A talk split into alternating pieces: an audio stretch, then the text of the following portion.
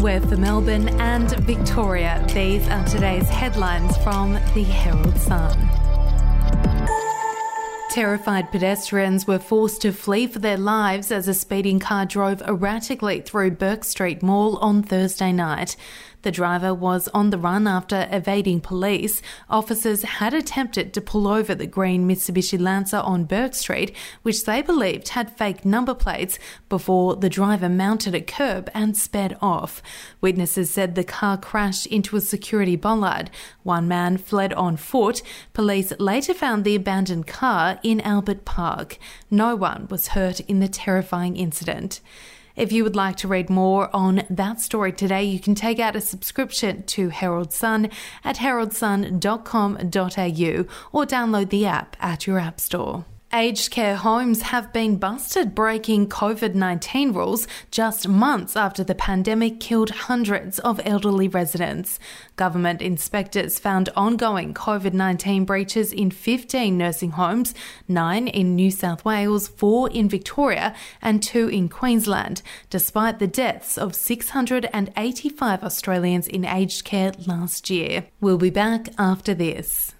Are you ready to get an inside look at crime from someone who has investigated some of Australia's worst crimes? It was like Aladdin's Cave. The luminol found bloodied footprints and bloodied handprints on a wall, so it's Yeah. just like a horror movie. Former homicide detective Gary Jubelin sits down with cops, crims, addicts, victims, small time cheats, and big town lawyers as they tell their incredible stories. My house got raided. Next thing you know, I got bail refused. Next thing you know, I'm on a truck Yeah. to Parklea Prison. Listen to I Catch Killers early and ad free on Crimex Plus on Apple Podcasts today or wherever you get your podcasts.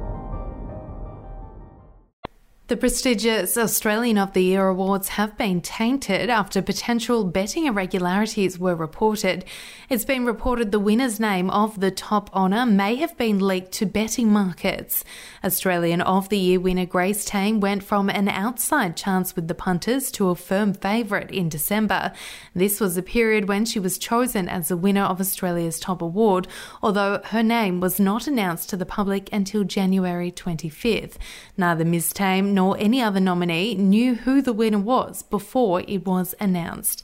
The matter has been referred to the Australian Criminal Intelligence Commissions. And Australian Open players and staff have begun to leave quarantine. Almost 1,000 were released on Thursday evening, with the remainder of those quarantining to filter out by Sunday.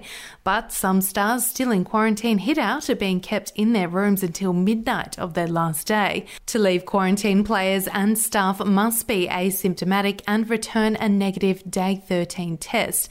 They will receive an end of detention notice under their hotel room door that informs them of their 30 minute window to check out. Those are your headlines from the Herald Sun. For updates and breaking news throughout the day, take out a subscription at heraldsun.com.au. We'll have another update for you tomorrow.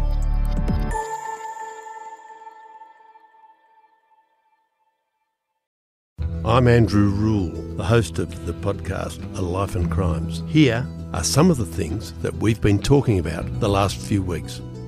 The brutal truth is that when you start looking at it, they always kill or injure a lot more than each other. The professional hitman used to be a professional hitman. Evil strikes in all forms, but particularly as stupidity.